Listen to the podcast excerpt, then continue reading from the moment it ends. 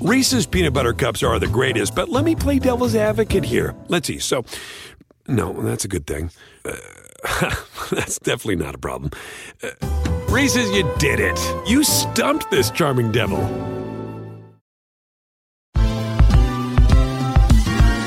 Ever wondered how a book gets made into a movie? Or how to master the art of cooking? Either way, we've got you covered with the Two Guys from Hollywood podcast. I'm Alan Nevins, a literary agent and talent manager. And I'm Joey Santos, a columnist and celebrity chef. On our podcast, we're going to be serving you a fresh perspective of the entertainment industry alongside our favorite celebrity guests. As we like to say, we don't dish, we serve. Listen and follow Two Guys from Hollywood on the iHeartRadio app, Apple Podcasts, or wherever you listen to podcasts. We'll talk at you soon. SportsGrid.com. Betting insights and entertainment at your fingertips 24 7 as our team covers the most important topics in sports wagering real time odds, predictive betting models, expert picks, and more. Want the edge? Then get on the grid. SportsGrid.com.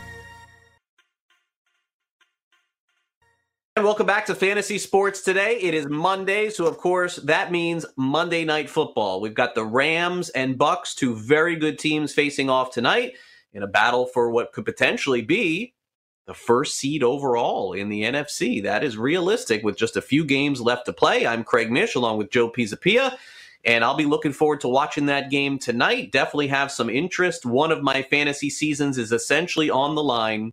Going to need 10 points tonight from Mike uh, from Mike Evans to win. Mm-hmm. And if not, I think my season is over. So that's what I'll be looking forward to tonight. That's pretty reasonable. I think 10 is not asking you too much think. for Mike Evans. Who would think? I, uh, how sad is that? What a miserable state of affairs. Yeah, I think he can get 10. I certainly 10. hope he can get 10. Five catches, yeah. 50 yards.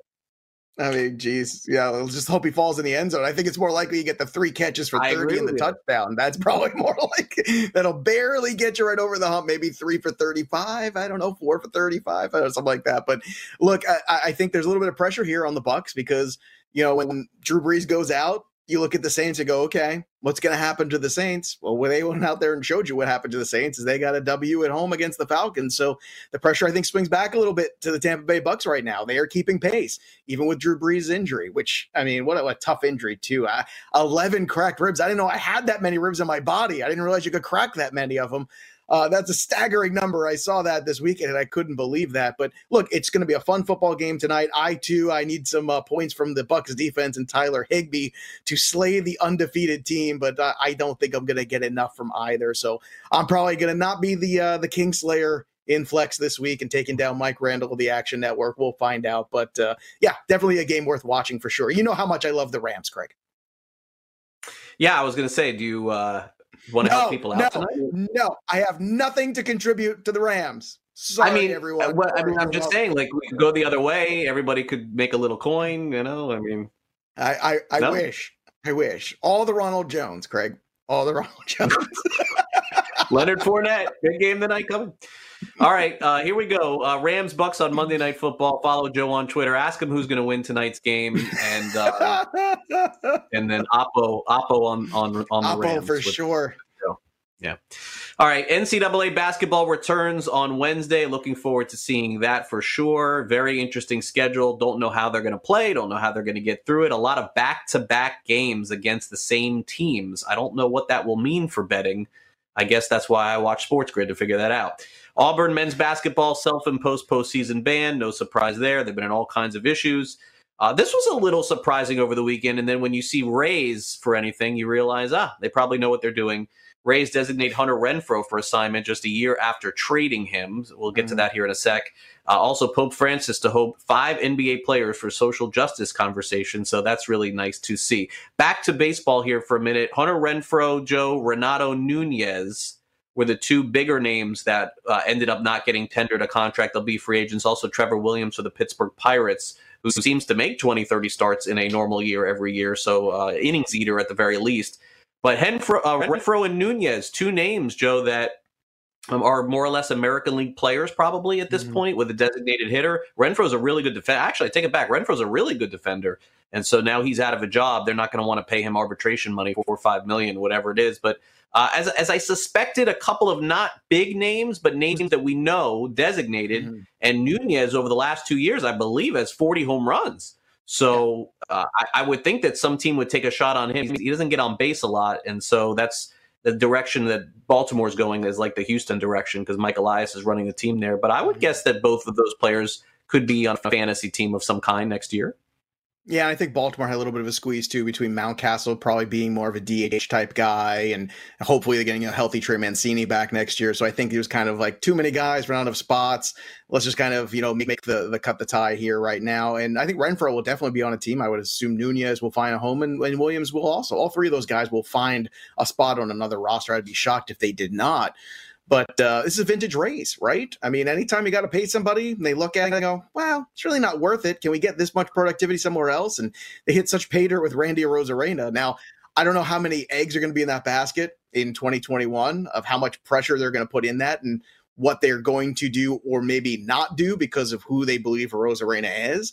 And that's going to be one of those great conversation pieces. Going to be so much conversation in February and March about yep. speculating on what kind of player that guy is because if you are right on him and you pay a good price for him, man, you're going to have a fantastic season. If you're wrong for about him and you pay a high price for him, it's going to really potentially set you back. And it's going to be probably one of those polarizing guys. All I can say is after watching him so much this year in the playoffs, to me, it looks like a guy who, at the very least, can be, I would think, a, a second outfielder kind of a guy. I think he, look, I love the kind of approach he's got at the plate. I love the level swing. It's very different than what you see out there for a lot of these guys with the crazy launch angle stuff. And you're right, the Cardinals don't always, you know, get things wrong very often, but every now and then everybody takes a mulligan. I think maybe it was just a matter of compression there. And you hear some of the interviews and stuff like too. Maybe he wasn't the Cardinals kind of guy. I don't know, but he's the Rays kind of guy because he's cheap and he's productive, and that's pretty much all you got to be. yeah, and there there's some people around the game who I've asked about Arozarena who are evaluators, and they they said that hey, this is one of those that St. Louis just messed up on, and and they probably should have kept him.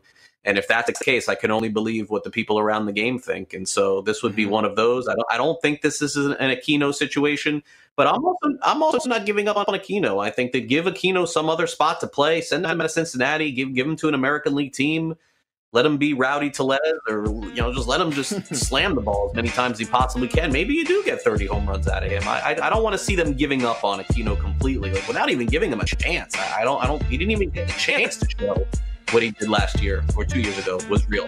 All right, Broncos Dolphins. We'll break it down next.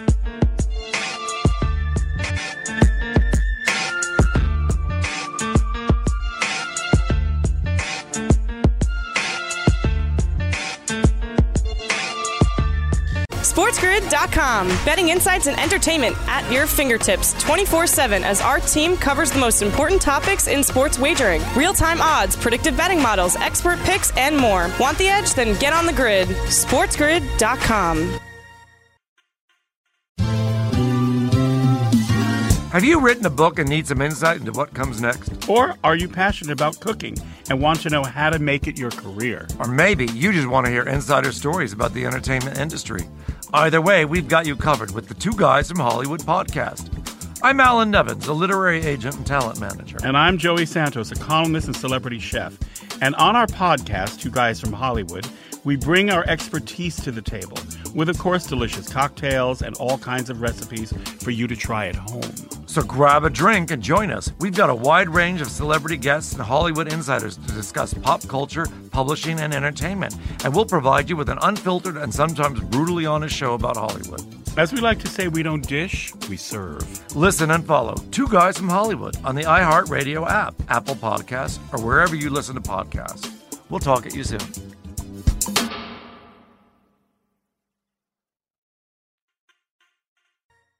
All right, welcome back to Fantasy Sports Today. Before we break down the Broncos and Miami Dolphins, the Baltimore Ravens just a couple of minutes ago uh, announcing that several members of their organization have tested positive for COVID 19. Uh, you know, they just realized this last night. They're doing contact tracing. Of course, they're supposed to play on Thursday night. So mm-hmm. we'll follow this story as we go. No different than any other story, with the exception of they're only three days away from having to play. So we'll see if they are able to, and if not, we are stuck with those two miserable games on Thursday. But let's hope for the best. Let's hope we get a third. Wait, wait let's to spend time the- with our families instead. Is that what you're saying? Thursday night, where you have to spend time and talk to Could everybody? Be. Could be. Oh no! Be. Get well soon, everyone. Yeah, please, Ravens play Thursday. My gosh, we're stuck. I, is there a college game Thursday, Brett? I mean, usually there's usually there's the Mississippi Mississippi State Thursday night. Is that the case this year, or the Egg Bowl, or no? I don't.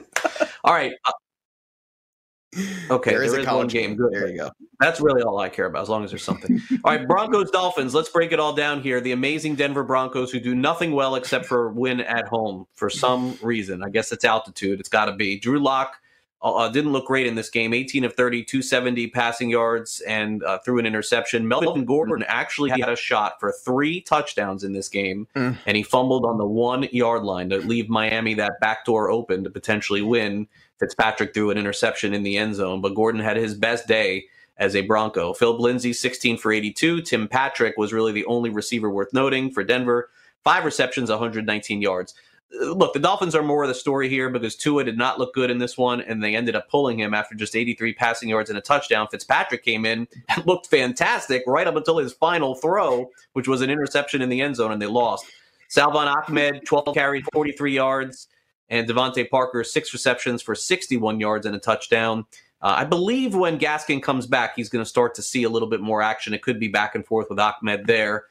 Uh, look, and it's it's two stories here. The first story, Joe, is that the Broncos they could be two and fourteen, but they play well at altitude. I don't know why. I don't know how. They can be great. They can be bad. It doesn't matter. You saw that many years ago when they played the Patriots, right? Mm-hmm. Uh, it just for some reason they they get home and they play well. And I don't think mm-hmm. this is an indictment at all of Miami. I think just Miami had an off game. They probably got tired in the fourth, like most teams do when they play there. Denver not only covers, but they win the game outright in terms of Miami, you can imagine, Joe, what's going on here today. Everyone is, you know, circling a little bit here. Some of the national reporting is going to na- naturally say, "Oh, they shouldn't have pulled Tua. They shouldn't have taken him out. These are the kind of games that he's got to win."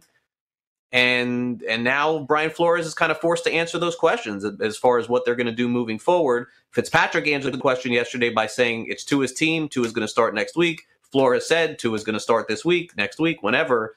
But if you open yourself up to that by making that decision, you have to answer the questions, and that's where the Dolphins are at right now. Yeah, and after the game, he said Tua is going to start next week. He was very clear in all of that. It wasn't a, a, quarterback change much as a, a quarterback move at the moment. But this was a prisoner of the moment kind of situation, isn't it? Where things aren't going well, and you either let the kid figure it out on his own and you take it as a growing and learning experience, or you're really desperate and you could smell a victory somehow and you put the other guy, the veteran quarterback, in there. And like you said, he got real close, but fell a little short there at the end. So yeah, I can understand this being a really good story here for a few days, but I don't know how much of a story it's going to be because we know Tua is going to be the starter next week. Now, I guess the question is, how bad can he be against the Jets, right? I mean, that's the ultimate confidence builder. right. Next week, you face the Jets. So there's no way. The only time Tua is getting pulled against the Jets is if they're up by 30 and Fitzpatrick goes out there to mop up. That's that's possible. You could see him get pulled. In fact, if there's a line on it, I wonder if FanDuel has a wager whether or not Tua finishes the game or not, because that would kind of be a fun one. Because you could say, well, he doesn't play well, he gets pulled, or maybe, just maybe, they're right. up by so much he gets pulled out on that one. That would be a fun uh, little wager here. Maybe we'll do that on the show. But uh, look, Denver, like you said, I, I think we should change Drew Lock's name officially to Drew Lock didn't play all that great. That's pretty much his last name. Lock didn't play all that great. Like I feel like every, every week, week we get him go, Drew Lock didn't play great all this week. Uh, and Melvin Gordon, who would have saw that coming? I mean, certainly not me, certainly not you. Melvin Gordon having a good week here too. Look, the, the Miami Dolphins have been on a streak. The streak came to an end in Denver. I don't think I want to take too much out of it because every year teams go to Denver that should beat Denver and lose to Denver. And we all sit here the next Monday going, What happened? Why? What happened? Are the Broncos better than we think? No, they're not. It's just this weird thing that happens when team goes to Denver and there's something about the altitude, there's something about the stamina, there's something, whatever it is. By the time you get to the fourth quarter, teams just fall apart. And it's so weird, but it happens every single year. Good teams, teams that should beat the Denver Broncos, go in, travel Denver, and lose. And I think me personally, this is a little bit more of that. But look, in all fairness to Tua, he's got to get rid of the ball a little quicker. There were obviously things there he struggled oh, with. yeah, and, maybe, a little bit. and the comments that he made too. I didn't think playing in the NFL would, you know, this is his, what he say? Basically, uh, I want to get it right. He said, um, it's not as hard as I thought it would be, or something to that, uh, that uh, basic billboard material, if you want to put it out there, bulletin board material. I don't know if you want to buy into that at all, but maybe it's a little bit harder than you thought, kid. Yeah, it could be. And by the way, Flores is from the Patriots camp, right? So mm-hmm. they're trying to win every game. And by the way, in the five games they have left, would it shock you to see them go back and forth with Tua and Fitzpatrick? Wouldn't shock me. Why not? Just win. They're trying to win games and get to the playoffs. Mm-hmm. We know that Fitzpatrick's not going to be back there next year. It, it, they're in a position they didn't think they would be. Nobody thought Miami would be a 10 win team in 2020. They have a chance to be. So just keep putting the guys in back and forth. I don't. Who cares if Tua plays well, play him. If Fitzpatrick plays well, play him. Do whatever you have to do to chance to win. We know that next year will not be that. So uh, I, I, don't think it changes things one bit. I wouldn't be surprised to see both guys the rest of the year. I, and I'd be fine with it. I don't. I don't think it's a it's a problem for fantasy, but for reality, maybe that's the way the Dolphins go. All right, Cowboys and Minnesota Vikings here. The uh, Cowboys pull off a not a, just a surprising cover, but surprising win outright. Andy Dalton uh, looked pretty good in, in at quarterback for the first time I could say that in a year. 22 of 32, 203 passing yards, three touchdowns for Dalton and an interception. Zeke Elliott had one of his better games of the season too, although Pollard did run for a long touchdown. 23, uh, 21 carries, 103 rushing yards, two receptions, 11 yards and a touchdown there. Cooper with six for 81. CeeDee Lamb had a ridiculous catch in the end zone, didn't do much else, but you'll take it. And also Dalton Schultz got involved back in the action for Dallas as they go to Minnesota and win outright. Now, uh, what happened to Minnesota in this one? Their defense fell apart because offensively they were fine. 22 of mm-hmm. 30, 304 passing, 314 passing yards for Cousins. He played fine, three touchdowns. Cook rushed for over 100, also caught five balls, scored a touchdown. Thielen, who we talked about earlier in the day, is one of the NFL's best wide receivers in 2020. And Jefferson, three receptions, 86 yards, and a touchdown there. So, look, I was not rooting a, against the Vikings here, Joe, but I kind of, in a way, was just like, I am glad that we do not have to sit here and listen to you talk about the Vikings I like know, running the table and doing anything else the rest of the season. It look, Minnesota, fun. Minnesota is better than most people thought, mm-hmm. but they're they're they're a, a, not really a great team here. They're eight and eight. Even if they get to the playoffs, they're losing in the first round. Um, Dallas isn't good either. But let's just get real with who Minnesota is. But by the way, defensively, what in the world with the Vikings? Like this, I thought the defense was great. Like and going against Dallas. Just, who would have thought that that injury to Danielle Hunter would be the end of the Dallas, uh, the uh, the Minnesota Vikings defense? And I never said the Vikings were great. I just said they're still alive. Oh, yeah, and now, the of peanut Oh, oh, look at the Vikings. Oh, oh look at the Vikings. Hey, yeah, look at the Vikings. They're not good. Look at the Vikings. They're not good. Well, they, they were good enough. I mean, good. go here. They're they're done now. So now we could stop that. They're but not done. They can still finish eight and eight and get in. They added an extra playoff. Well, team. look, the fact that Green Bay lost certainly does leave the door open a little bit. But real quick of here, Ezekiel done, Elliott. They're not good. A couple first here. Ezekiel Elliott, first hundred yard game of the season. First rushing touchdown right? Ezekiel oh Elliott. Gosh, I didn't even realize. First, wait, wait, I got some more first for you. Listen to this. I got all these notes. Uh, every week I got the notes. Uh, week five, that's the last time he scored a rushing touchdown. This is also the first red zone target for Dalton Schultz since week four, which we talked about on last week's show. Remember, we did the little Jeopardy on Friday? That was one of the answers. So look at this. All the first year for the Dallas Cowboys. Look, this better not be the last if you want to get back into this thing, but you are right here if you're the Dallas Cowboys. You just outscore people. You can get to win this division. That's all you got to do. I never thought Dalton was in the horrible category. I, I, always thought that he was serviceable, but not horrible. So maybe he can build on this. I mean, I think Dalton is a major step over like a Flacco. So, Chargers, Jets. Speaking of which, next, yikes. SportsGrid.com. Betting insights and entertainment at your fingertips 24 7 as our team covers the most important topics in sports wagering real time odds, predictive betting models, expert picks, and more. Want the edge? Then get on the grid. SportsGrid.com. Hey everyone, it's Michelle Williams, and I love being able to share my story with you on my podcast, Checking In with Michelle Williams, where my guests and I get real as we share the ups and downs of our mental health journeys, and I'd love for you to join me. I'm still on my own journey, but I want to be transparent with you because as I was posting all the highlights of my life on social media, I was breaking down and too many people fall victim to the picture perfect image of the high life. So I created a space to discuss the good and the bad. We can laugh, man. We we gonna learn, and most of all, I hope to inspire you to go on this journey with me to better mental health. This is gonna be your church, your turn up, and everything in between. So join me on my podcast, Checking In with Michelle Williams, a safe space for every kind of person. Listen to Checking In with Michelle Williams every Tuesday, a part of the Black Effect on the iHeartRadio app, Apple Podcasts, or wherever you get your podcasts.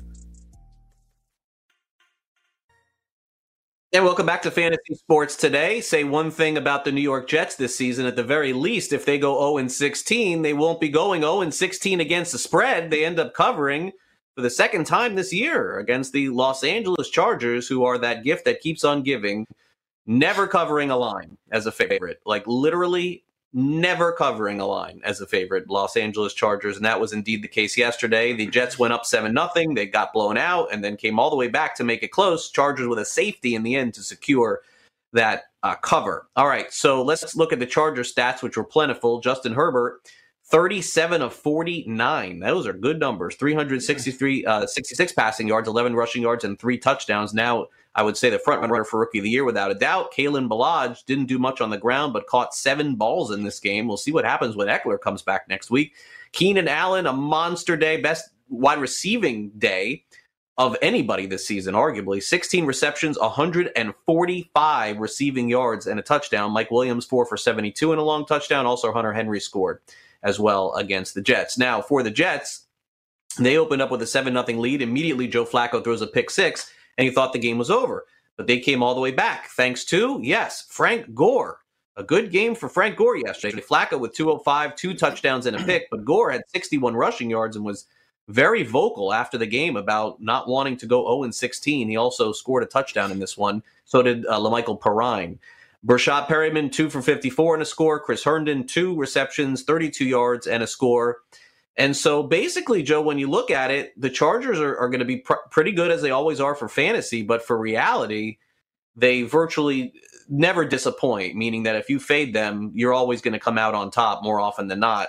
And from the Jets' perspective, I thought it was really interesting to see how important it was for Frank Gore not to go 0 16. He was like scared that this is going to be my final season and I'm going to have to go out mm. like this. He's a thousand yards away from being the second overall rusher in the history of the NFL. I don't know that he's going to get another opportunity. He said yesterday after the game at 38 years old, who's going to want to take another shot on me? It's going to have to be somebody that really likes me. Otherwise, he probably won't get an opportunity. But he could still play a little bit. He probably wouldn't be a running back on 27 teams in the NFL, but there's always someone looking for a backup. Maybe he'll get another chance next year to come back if he wants to at 39 and get a chance. But really, more of our focus should be on Herbert who at this stage is a, a starting quarterback in fantasy every single week. No, not only is he a starting quarterback, he's probably a top 10 quarterback going into next year. I mean, right now, if I asked you, would you rather have Tannehill or Herbert? That's like right on the borderline for me. Like, that's the questions. I mean, that those elite guys we talked about earlier in the show, you know who the top five or six guys are after that. It gets a little more complicated. We're talking about, yeah. you know, Aaron Rodgers another year into it. Tannehill, we're talking about what you think Joe Burrow is going to bounce back and be, but Herbert's been better than Joe Burrow this year. And and I got to say, this is one of the brighter spots I would think of the 2020 season is this kid who uh, I think a lot of people had reservations about at the very least has really come on and just been absolutely strong every week. I mean, it seems like this guy goes out there and throws for 300 yards. And, and if you get bonuses in leagues, when you have 300 yard games, I mean, my goodness, this guy's put up so many of them, and he's done it without Ekeler, right? And and if you get Ekeler back next week too, that can only add to this offense. Now, defensively, they've got a lot for answer for. I mean, Anthony Lynn is a defensive coach they have a ton to answer for. How they let these teams get back in all these games, I don't understand. Every They've game, good personnel. They've got good personnel. You look at the names on the roster. These are names that people know. Even lay football fans, they know the names. They're just not playing properly. And I don't know if it's a new coordinator or a new coach or whatever it's going to be, but there's going to be some kind of change year over year because you can't have the offense play this well and have the defense continuously just give up points and give up points and let teams come back into it. Now, I'll tell you what, on the Jets side of things too, uh, it's been unfortunate for Jamison Crowder owners because Perriman's kind of gone past since Flacco has kind of found him as his favorite target there. And I will make a deal with you, Craig. I will stop talking about the Vikings if you stop talking about Perine. We have to let Perine go too. It's week 12. He got 10 points. A lot of go. Yeah. He got 10 points. What's wrong with that? I started him. I don't know. I just did you really? You really started? yeah. I mean, I have a terrible team. You got to start the guys you, you have. Maybe it's a hot take, but I think Frank Gore will be back somewhere next year. I, I, I know he's 112 years old, but he can help somebody on the bottom of like you're like, well, you know, maybe just getting Frank Gore in there and be serviceable enough. Why not? I mean, Houston could use Frank Gore right now. well, I mean, they got David Johnson. What do they expect? But yeah, I, I think that if Gore wanted to play next year as a backup in the NFL, I definitely think he could. The, the thing is, it's going to require someone like Gase, somebody like uh, McDermott, Buffalo's guy, like somebody who he's been with before, San Francisco, right. maybe Shanahan. You know, I, I, think that's that's probably where. But I, I think he can. I think he. I don't think he's going to catch. I think it's who's second? Is it Payton? Walter Payton that's second. I think first is Payton second. First is Emmitt, second. Yeah. Mm-hmm. yeah, I don't yeah. think he's going to catch anyone else but he can cement himself. And remember, running backs are not lasting nearly as long as Frank Gore. No one's going to ever catch that guy. How has yeah, he done this? Anyone. How has he done this? This is stagger. I mean, running back shelf life in the NFL is is short to begin with. He's going to be pushing forty now. How is he still out there every week? It's my and and still pretty good. Like he's still okay, and that's that's an amazing feat there. Yeah, Frank Gore. Yeah, sure. Frank Gore should be in the Hall of Fame just for being awesome. Like just just just for the he's, length he's of a, career he's a first NFL. ballot. There's not even a question. This guy's a 1st mm-hmm. ballot Hall of Famer. I, let me tell you, I covered him at the University of Miami. Interviewed him oh, a lot. Uh, never thought that he would be better than Willis McGahee, Clinton Portis, Edgerrin James. Mm. Uh, none of those guys. I never would have guessed that he would have been the best one well, of all of them. I, they had all those question. guys go on the same team. they oh, had all at the same you, time. Would you say? Would you say that the peak of Edgerrin James? I mean, Edgerrin James did lead the league in rushing back-to-back seasons. Would you say that Edgerrin James' peak maybe higher than Frank Gore's peak, but maybe career-wise? All three of those players' peak was better than Frank Gore. All three. I don't know about. You think McGahee's was in the NFL? Yes, yes, yes. Maybe I just don't remember. I know Portis monster was. seasons. Yeah, McGahee yeah, had two unbelievable seasons. Yeah, but and then there's Frank Gore, Gore just chugging along. I, I, look, yeah. Uh, uh, who was who was better? Would you rather have the peak or the longevity? That's a fair conversation to have. Sure. But for me, none of those. Well, Edgerrin's is Edgerrin's either in the Hall of Fame or he's going to be. But this Gore was his first year too. eligible. I think this past year was. I think well, he was the he, first. Edgerrin James will be in the He's going to be in the Hall of Fame. He should be yeah, absolutely. Portis was a great running back too. People forget about how good Clinton Portis was. Portis had fifteen hundred yards rushing in that season. Yeah, I know. Okay, Colts and and Packers. By the way, you know who Herbert reminds me of? I wanted to say this earlier. If you think about it and close your eyes and dream, he reminds me of um, Philip Rivers his first couple years. Like he's oh, doing the same thing. No. Rivers was fantastic. Three hundred yards. Don't, don't, do this. He was by. He's throwing for three hundred, throwing for all these touchdowns. Drew Brees, you got to go. It's the same thing. Anyway, all right. Colts and Packers. Very exciting game. Packers. Packers basically blew it, then the Colts basically blew it, and that's the fun game when two teams just can't get out of their own way in the end. Colts had like 10 holding calls. It was so insane. Philip Rivers, 24 of 36, 288, and three touchdowns, one pick. Jonathan Taylor finally got that volume 22 carries, 90 yards, four receptions. Pittman really didn't do anything except for a long, I think it was a 37 yard touchdown. It mm-hmm. seemed like mm-hmm. the Packers were all out of sync, and then he ended up running for one, and then Trey Burton scored as well. But uh, the Colts defense really was awesome in the second half, but terrible in the first half. And as you can see, Aaron Rodgers, all of these numbers here 27 of 38, 311 passing yards, three touchdowns, one pick. All of these were first half numbers. He was mm-hmm. they were up they were up 28-14 at the half. Aaron Jones, a quiet game, 10 for 41, four receptions, 30 yards and a touchdown. Adams another big one, 7 for 100 and a touchdown and Tonyan had uh, five receptions, 44 yards and a score there. So this game turned out to be a lot more high scoring, I think, than than most would have predicted. Scoring mm-hmm. 60 points in a football game is not something that you can just throw on any two teams. And the Colts defense is among the best in the NFL, but for whatever reason, they fell apart in the first half. Packers in the second half, Joe fumbled the kickoff. Uh, they, they, I mean, Scant, uh, Valdes Scantling gave the game away. I mean, there's yes, just no other way to put it. He just literally put the ball on the ground, and the Colts ended up winning the game, and that was the end of it. But it was it was it was a game where anybody could win, and it came down to the last minute. And, and to me, that uh, basically epitomizes what you want in a football game. You don't know who, who's going to win at the beginning, and you don't know who's going to win with a minute to go, and that's what makes a great game. And so this one to me was the best game of the week. Yeah, the uh, the Green Bay Packers had not one but two 14 point leads in this game that they blew. So I mean that you, you can't have that and win football games. Uh, and you're right that MVS turnover certainly killed them. There's no doubt about that. Uh, it's great to see Pittman continuing to look good in this offense too. I think it's very encouraging for those dynasty league owners that have him in shares uh, for next year and even in this season too. At the end of the year, I think he's become a guy that you can live with as a wide receiver three. Certainly has some touchdown upside too. Uh, I know Philip Rivers wasn't healthy in this one, but he, you know, played through some injuries there. But Look, at the end of the day, you know, Indianapolis found enough bounces of the ball. They were able to make a couple plays on defense. And I'll say this too. I mean, it's fascinating when you look up and I ask you, who leads the Indianapolis Colts in catches this season, receptions? Who would you answer? I have no idea. Pascal? It's not it's Nyheim Hines. Oh, Hines? Yeah, that would have been a good guess. In reception. Yeah, so, I mean, good. when he gets the ball, he looks good every time. Yeah. yeah. And Taylor had a good game. I mean, Taylor had a better game than he's had in a while here, too. So I we'll think if, if Hines was given, I think if Hines was given everything without anyone else, he could end up being really good. I like. I, I, agree. I just don't think that's going to happen. I don't think that, no, that options so on the on the table. And I know you had a lot of hesitation coming into this season about the Indianapolis Colts. And I guess we're, you know, we're double digit weeks now into the season. Do you have those same reservations or do you think the Colts might be maybe a little bit better than you thought going in?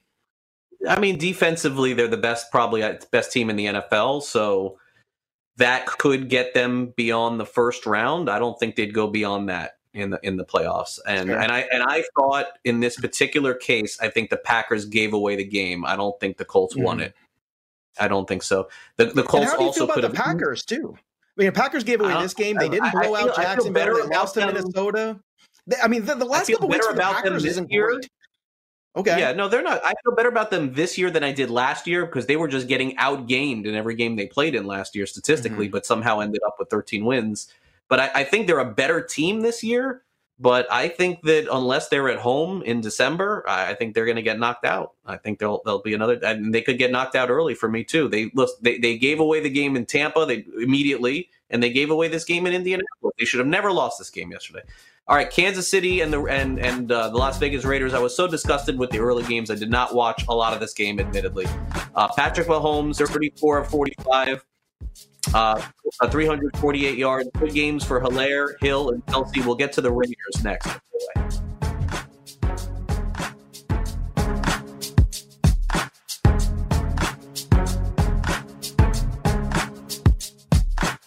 SportsGrid.com. Betting insights and entertainment at your fingertips 24 7 as our team covers the most important topics in sports wagering real time odds, predictive betting models, expert picks, and more. Want the edge? Then get on the grid. SportsGrid.com.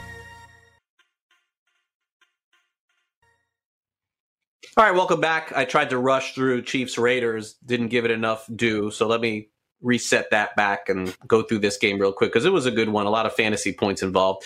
All right, let's, let's take a look at the Chiefs Raiders from Sunday Night Football. Patrick Mahomes, who probably is the favorite right now for the MVP in the NFL. The guy just continues to have a great year, and we should be talking about him more, honestly. 34 45, 348 passing yards.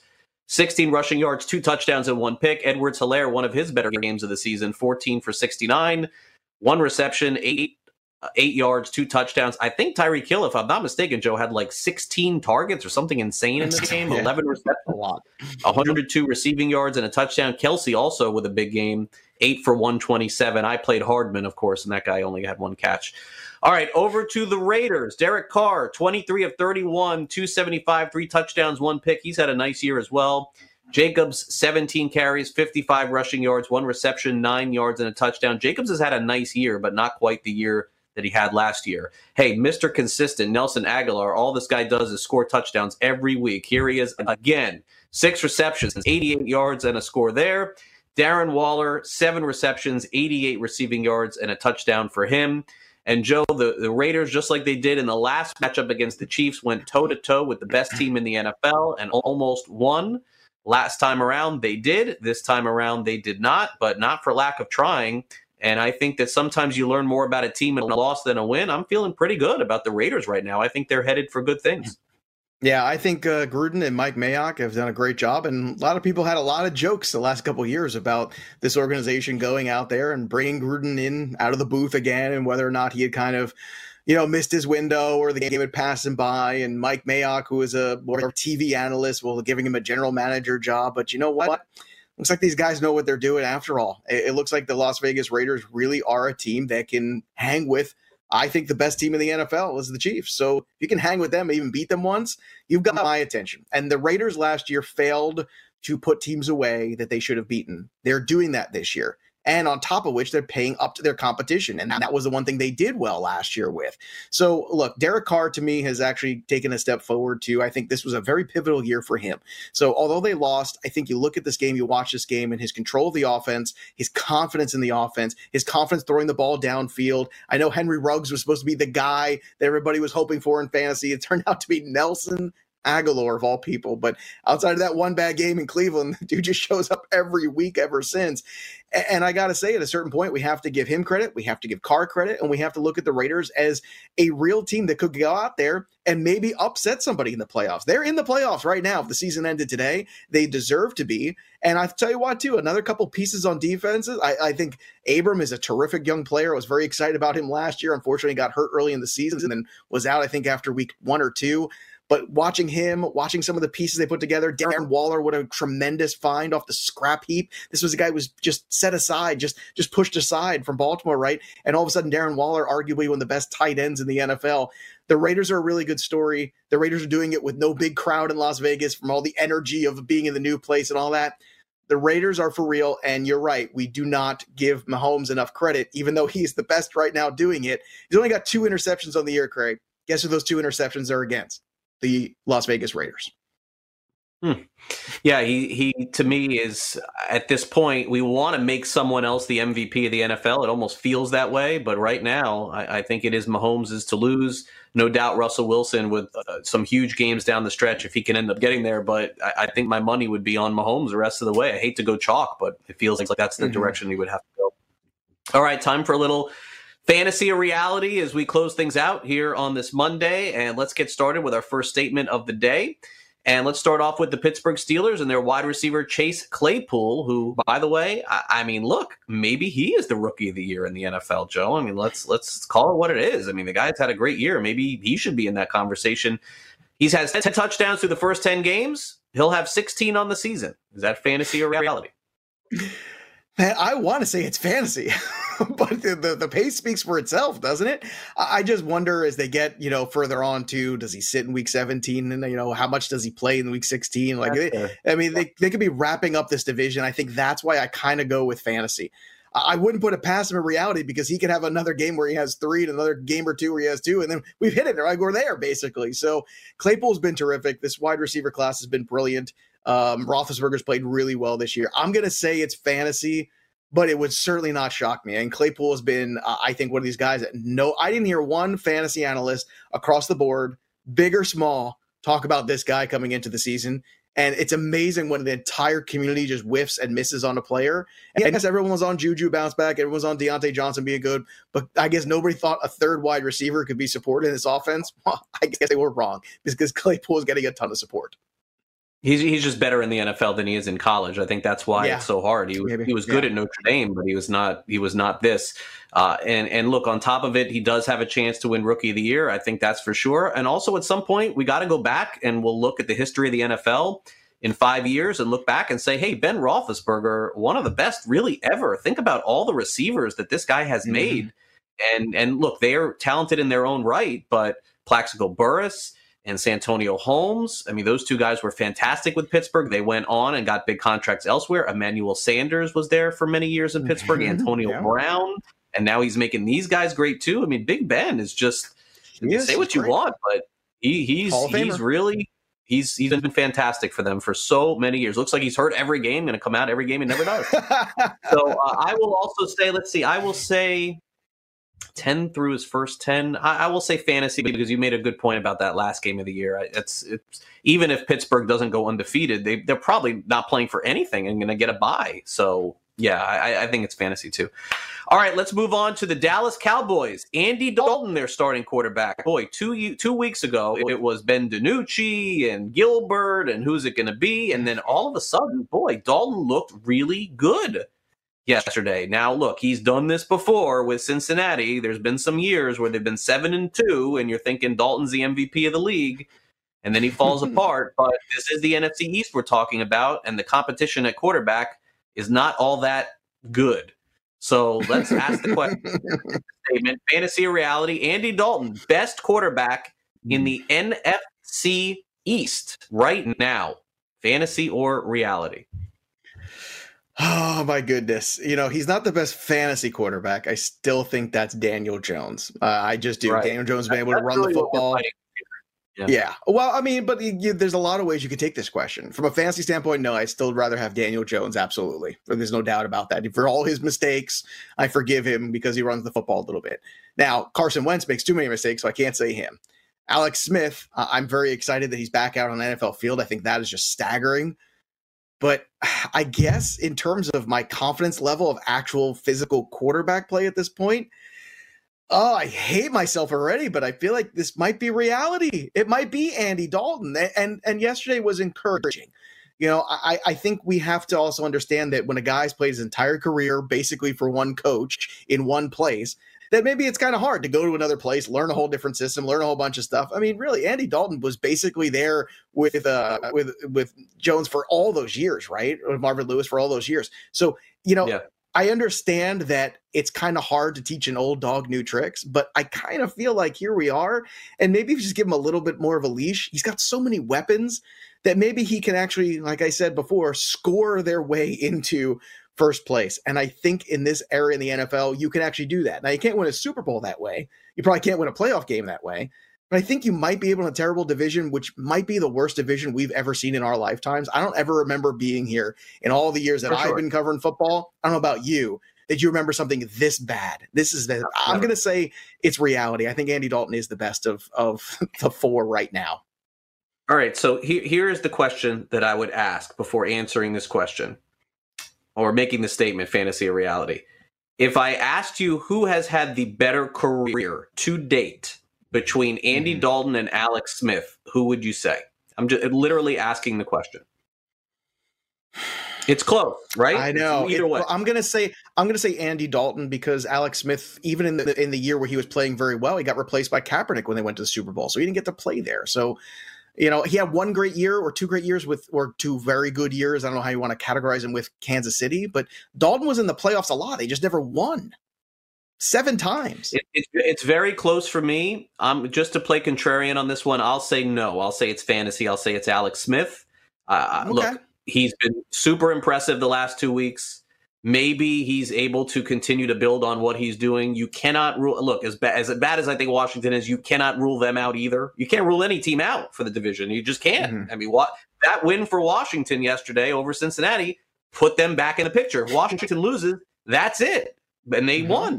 And, and the Giants are still in it too. So I will say fantasy. I, I think that this is one good game for Dalton. This is maybe his first good game in over a year.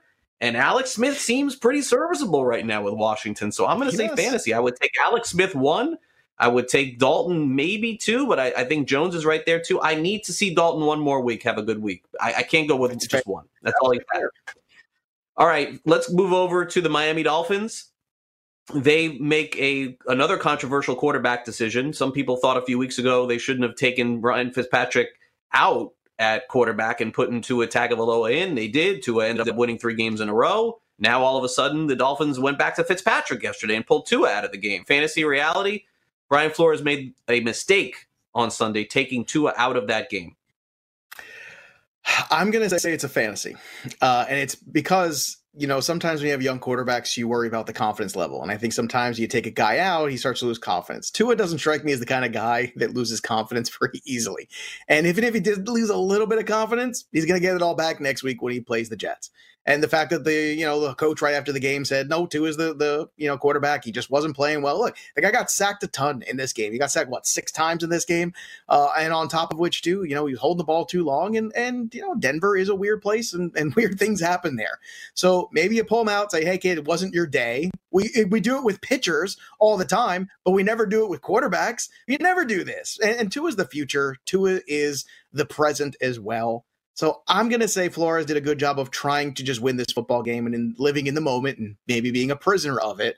But I don't think that he made a mistake because I don't think it's going to have any long term repercussions. I think this will be, by the time we turn the page to week 13 after the Jets game, I think it'll be a distant memory, Craig. Yeah, he was taking a beating. I think that's part of it. The second part of it is mm-hmm. this. If the Dolphins were three and six and not six and three, I think this would be a mistake, and you want him to fight through this thing. But I understand that the Dolphins are are fighting for the playoffs. Remember, they've they only made the playoffs one time under Adam Gase. You're talking about basically one playoff appearance in the next, uh, I don't know, like ten last ten years, fifteen years. So I'm going to say fantasy. I think that that Flores made the right call, and I'm okay with him juggling these quarterbacks for the rest of the season to try and get them in. It's very important to make the playoffs. Look at the other team in South Florida, the Marlins they hadn't made the playoffs in 17 years.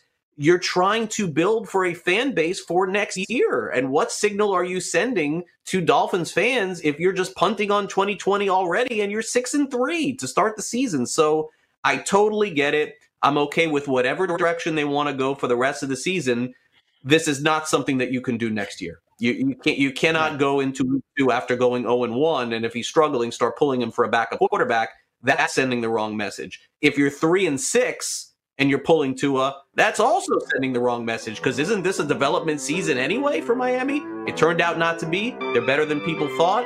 I think he made the right call there. Fitzpatrick, he's going to win games for you. He's going to lose games for you. And in this game, he kind of won and lost in the end. We'll have the Sports Grid 60 next. Stay tuned.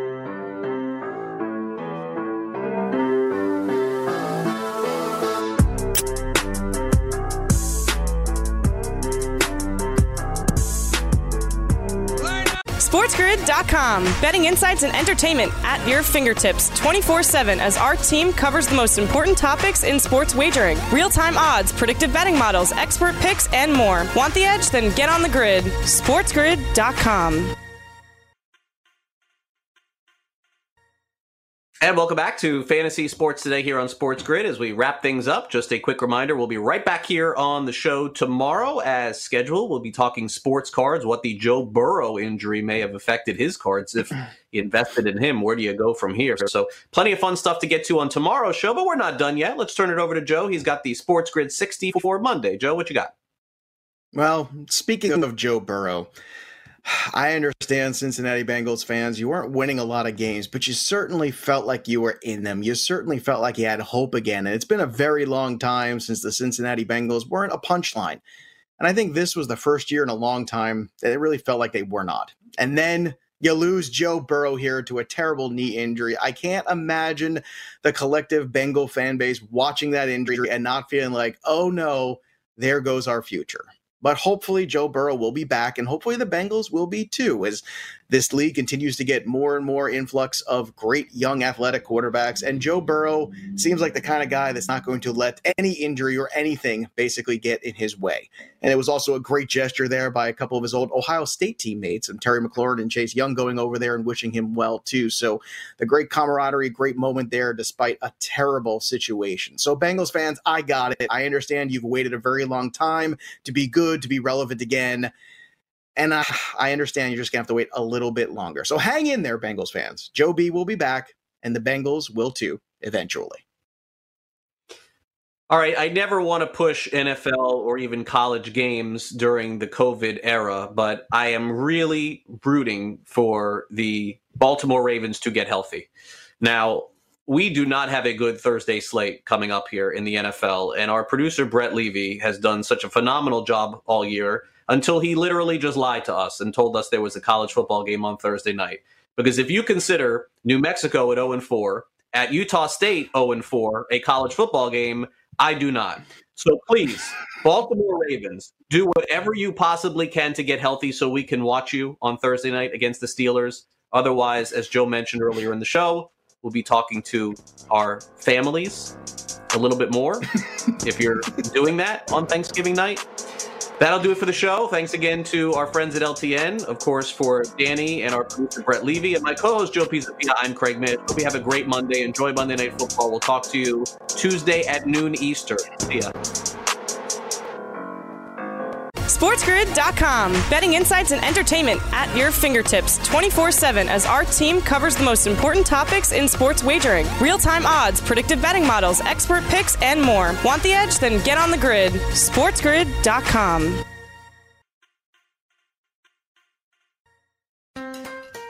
Build digital first customer relationships with Salesforce Digital 360. Connect every marketing, commerce, and digital experience on a single platform. Innovate fast with easy to launch sites, campaigns, and apps. That's more relationships, more revenue, more return, and more success. Salesforce Digital 360. Hear from our customers at sfdc.co slash digital 360.